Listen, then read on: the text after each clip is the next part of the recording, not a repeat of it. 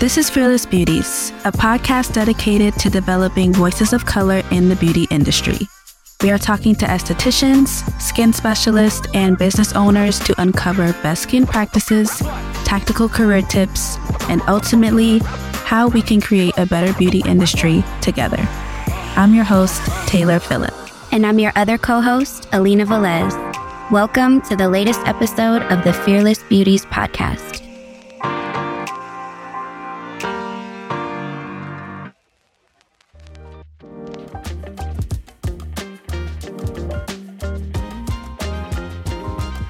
Welcome to season three, episode seven of the Fearless Beauties podcast. My name is Taylor, your host, also known as Taylor Budgets. And I'm Alina, your certified advanced esthetician. All right, girl, let's get into this episode. We are talking all about albinism. So, this episode, we are going to discuss what albinism is and unfortunate stigmas associated with that skin condition. So, let's go ahead and get on into it. Let's get into it. So, what is albinism anyway? It's a condition, right? It affects a person's skin, hair, and eye color. People with albinism are also sensitive to the effects of sun since it does affects their uh, it affects their eyes in particular, people of African or Asian descent who have albinism, um, they might have like yellow or reddish brown hair and often like really pale eyelashes and eyebrows. So it's usually pretty distinct, right? Yes. I did see that. I'm going to try and pronounce this, but I guess the technological term for albinism is oculocutaneous. Oculo cutaneous albinism. It's little or no production of melanin. Mm-hmm. And yeah, it affects one out of every 18,000 to 20,000 people in the US of A. So I thought that was interesting. Just some fun facts.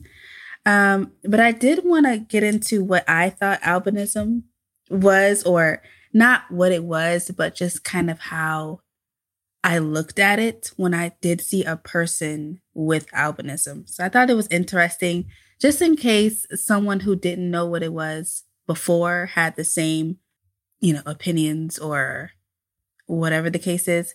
But here's what I thought about it. So I thought that people with albinism all were of African descent. Because it's not talked about. Because nobody talks about it. How are we supposed to know if we we just it's just not talked about. Yeah, we make up our own stuff because we don't know what it is. And of course, just like we talked about in previous episodes, we don't know how to ask. We don't know how to approach people with albinism. We're just like, okay. Yeah, and you know, um people with albinism, they usually look very different than members of their own family or their particular ethnic group. So from birth they're already feeling like like an outsider or people might be treating them like an outsider it's a slippery slope because it can it can contribute to social isolation isolation and poor self-esteem and stress and all these things that can can stem from it so just because as a society we don't know mm-hmm. anything about mm-hmm. it like there's a lack of knowledge all around um, which is why we're talking about it today because it needs albinism needs to be normalized. We're just going to say it like just because a person has albinism does not make them any less talented or enough and we also we also want to just be aware that we're using proper terms when we're referring to a person with albinism and that's exactly how you'll address it. A person with albinism, not albino, you know, we want to avoid the stigma terms. Other than thinking that they were all of African descent, I thought that they were all sick. Like, of course, when you see someone that does not look like you, you think, oh, something must be wrong. So growing up, I just thought they were sick. I'm like, oh, okay, yeah, they're sick. And it was like a period at the end. Like I didn't treat them any differently. I was just like, oh, they're sick. And then to go along with that, I thought, oh, they're in pain mm. because they're sick because of the way their skin looks. So that just goes to show you that if you are not knowledgeable about something, you will make up your own narrative. Yeah. Your own, right. That's a good word. Your own narrative, mm-hmm. which is probably why the term albino is what it is and why there are stigmas about albinism because of the lack of knowledge, therefore, people making their own narratives instead of going to the person and asking questions. Mm-hmm. Yeah. Or going to the internet and, you know, doing your own research. But, you know, in translation to albinism and the beauty industry, I was reading a lot about uh, like models um, in the industry and just saying that, you know, they're black, but they have albinism. So they couldn't cast for black roles um, because they weren't black. And what a like identity shake. I don't know. I just, I can't even imagine mm-hmm. that feeling of knowing that you're, you're a black woman, but you have this genetic condition of albinism and you can't, you can't cast for for black roles? You're a black woman? Like mm-hmm. what? It just proves that how we look is mm-hmm. such a how we look is is it. That's it yeah. for, for some people. That's too much value in it. Right. too much value in it. Uh, this one model gal had said um, people need to realize that albinism is a skin condition and not a race of people. Mm-hmm. Well, there was this crazy story. I'm going to tell this crazy story about I don't know why in Africa in particular, but in Africa, people with albinism are being attacked and murdered. And the persecution of these people is based on mythology and superstition. So the majority of these killings are a result of beliefs that the body parts of people with albinism can bring wealth to those who obtain them. What in the world? Because of the fair parts of their skin. Yeah. Basically I mean, means that they're white. Yeah. Well, I think that the, this is such an interesting like look at it because I couldn't name specific movies. Honestly, I couldn't name the names of them, but I was talking with a coworker yesterday and we were talking about albinism and we are talking about this episode and she's like yeah you know these old school movies the people that had albinism in there all, always had a mystical or like superpowers mm-hmm. or so that's kind of I, f- I feel like where we're getting this idea of like these people aren't normal these people have superpowers or they're these mystical creatures like no it's just a skin condition. You know what I mean? Um, but it's just such an such an interesting spin because really how we're represented in in movies and media and I mean it really starts to brainwash you over a period of time and and we want to rewire that, you know. I can only imagine people with albinism like way back in the day when it couldn't even be medically explained mm-hmm. how they felt. Yeah. Yeah. Kind of switching gears into kind of going back to um, like the beauty industry. And I was reading these stories. A few women were sharing their stories about their makeup routines.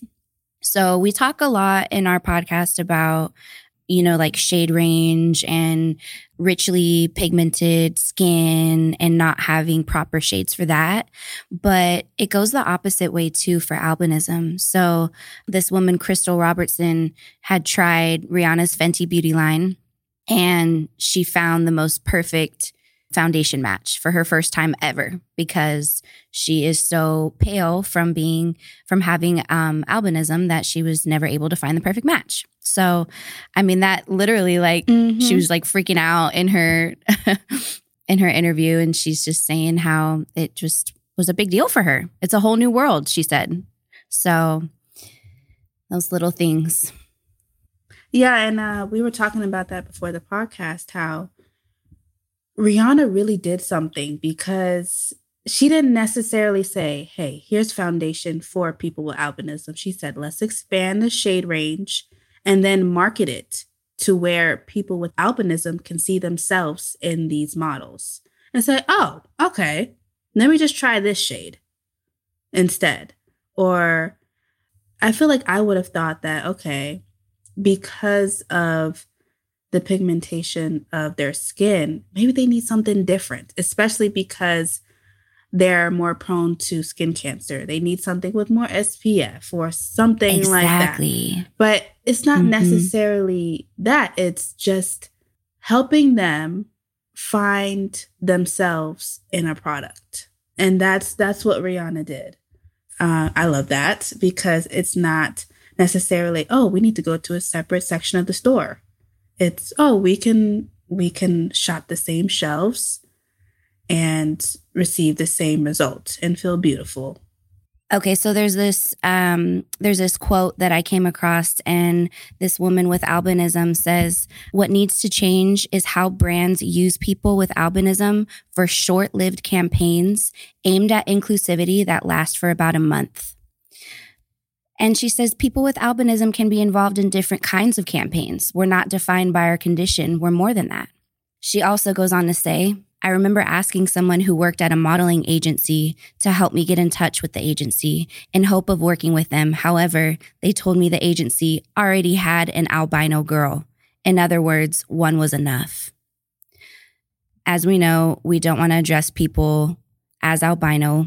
They're people with albinism, but that's how this agency responded to her. Yes. And how crude. It was when I read that, Alina, I was like, oh my gosh. Like we've already met our quota, like go somewhere else. And it reminded me of reductionism. People with albinism are reduced to being like a new toy for industries to play with and post about just to say that they have it. We talked about this in plenty podcasts where brands are just being inclusive for inclusive sake. They're not really wanting to be it. They are just posting about it and saying they're inclusive, putting that inclusive stamp on their brand just so people can buy from them. And I feel like that's what this brand was doing was saying, "Hey, we already have one albino. We don't need another one. We've already met our quota. We have our new toy. We did what we had to do. No one else can say that we didn't do what we should do or that we're not inclusive because we have that one. And it's disgusting because why is their genetic condition the only topic of conversation when they are just as when they have just as much to offer than those without albinism. They are not their skin, just like people with disabilities are not their disability. It's disgusting. Uh, but like I said, we always say it. We're getting better. We're not there yet. We're getting better. So it's just And and you know that's what a lot of people are saying as I'm reading through these articles, you know, a lot of people are feeling like, okay, we're on the right track, but it's moving slowly. So we just need to keep these conversations going. And I think, um, you know, estheticians um, should really really do their research on kind of what treatments and um, how to make these people feel comfortable um, and and just just making sure that we're we're representing everybody and there are some really cool sunscreens that are being created for um, people with albinism because um, because they don't have um, melanin. Melanin is what protects us from the sun, um, and so uh, everybody needs to be wearing SPF on a daily basis. Rain, snow, shine, sleet, you name it. You need to be wearing sunscreen, but especially people with albinism um, really need to protect because they are at a higher risk for um, skin cancer. And that's no fun. I would love to see what uh, type of treatments people with albinism should have just to to protect their skin more. I think that probably needs to be like. I think we need to add that to a. I was just about book. to say that we have to. I'm surprised Mary's not on it. Right, already. I'm sure she is. Let's be honest, but I'm sure she's in the works. Yeah, yeah. for for yeah. the fourth edition, we definitely need to have that and um, yeah, make it its own chapter. And I, I love it's a, a rabbit hole I'm going on, but I just love how Mary takes like bits of culture that need to be recognized and makes it a big deal. Like, even if the chapter is like three or four pages, she makes it a full chapter and doesn't include it somewhere in another chapter. She just says, you know what? This is a big deal. It needs to be made a big deal and we need to talk about it and it needs to be its own thing so that people can see just how seriously we need to to take this. Um so that's that's what I love about the Fearless Beauties book. Shameless, shameless plug. okay, well kind of kind of winding down to the end of this episode, but this woman with albinism goes on to say that every girl just wants to feel beautiful. Uh, there wasn't a market for albinism in the beauty industry before, but now I think there is. The market is now saying there's a place for everyone, and now we finally have a lane. Right. And listening to you read that, Alina, maybe I'm wrong, but I'm thinking that there doesn't necessarily need to be a lane for people with albinism, just like there doesn't need to be a lane for people with disabilities. Like we just need to merge mm. and just create one melting pot of love and approval and enoughness and inclusion right. and diversity. Like we don't need to create separate lanes because I think that just mm-hmm. further separates quote unquote normal from quote unquote abnormal. You know what I'm saying? And I just think that we need to get to the point where we're not further like separating. We're human. Right. We're, we're all, human. all, human. beings. Yeah. Let's mm-hmm. just come together and love on one another and accept one another and respect one another. So I love what she said, but I just think that we need to take it a little bit further instead of creating our own lane for people with albinism. Let's bring them in and welcome exactly. them. So exactly, and represent and represent everybody equally. We're out here representing. Yes, right. Yes, I have this weird like you're gonna laugh. This is so weird, but like okay, going back to just being human, like we literally all are just a soul in like a meat suit, you know? Like we all have a soul, but our outside body, like really, I mean, it really doesn't matter, but it matters. Right. Yeah. You know what I mean? Mm-hmm. What matters is our is our heart and and what's inside. But um nonetheless, representation is everything. And um yeah, just be a good person. Yeah, so um I did write a few things down just like off the top of the dome. Like I was mm-hmm. saying, the more voices, the more power that community has or that this community has to educate, empower, and move away from the narrative that they are fragile human beings that have nothing to offer professionally. I'm gonna give myself two snaps just for writing that sentence because mm-hmm. I don't mm-hmm. know what I was mm-hmm. thinking. I was just like, girl, go ahead. I was like, well, for Let real. Yes, like they're not good. fragile. They're yeah. just they're just just like us, imperfectly perfect. Mm-hmm. Like just yeah. because we don't have this outer skin condition doesn't mean that mm-hmm. we don't have anything else. Like we talked about disabilities in the previous episode. There's disabilities that you cannot see. Just mm-hmm. like like what if honestly, and I mean we may I may just be doing the most here, but what if people were to separate and say, "Oh, I don't want to hire anyone with anxiety or depression mm-hmm. or ADHD." You really? know? Like mm-hmm. What if your yeah. inner turmoil or whatever you want to call it was just out there for people to judge? Yeah. Like that wouldn't be fair. You would be like, this is this is not right. Like uh-huh. I'm not the only one that has anxiety or depression right. or suicidal thoughts. Why mm-hmm. are you telling me I can't do something? And that same thing goes for people with albinism. Just because I look the way I look doesn't mean I can't do what you can do. And honestly, I could probably do it better. Period. Exactly. yep. Yep. Right. No, That's- but truly. Yes. Yeah, that's what I'm thinking. So um, that's a good point.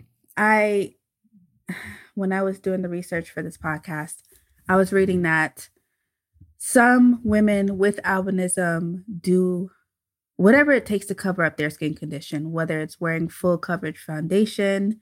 I read that one of them colors their eyebrows a darker color, one gets spray tans, and it's all to make others feel comfortable.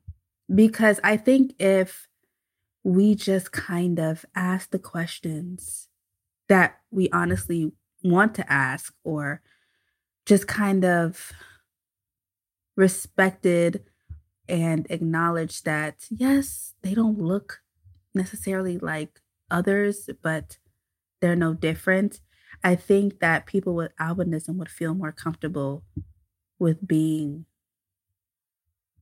who they are or looking the way they look. So it's sad to it's sad to hear that they are doing all this to cover up because of other people's discomfort with how they look. Like they may think they look bomb, but because they're getting those looks, you know, those like, mm, like uh, she looks different or he looks different.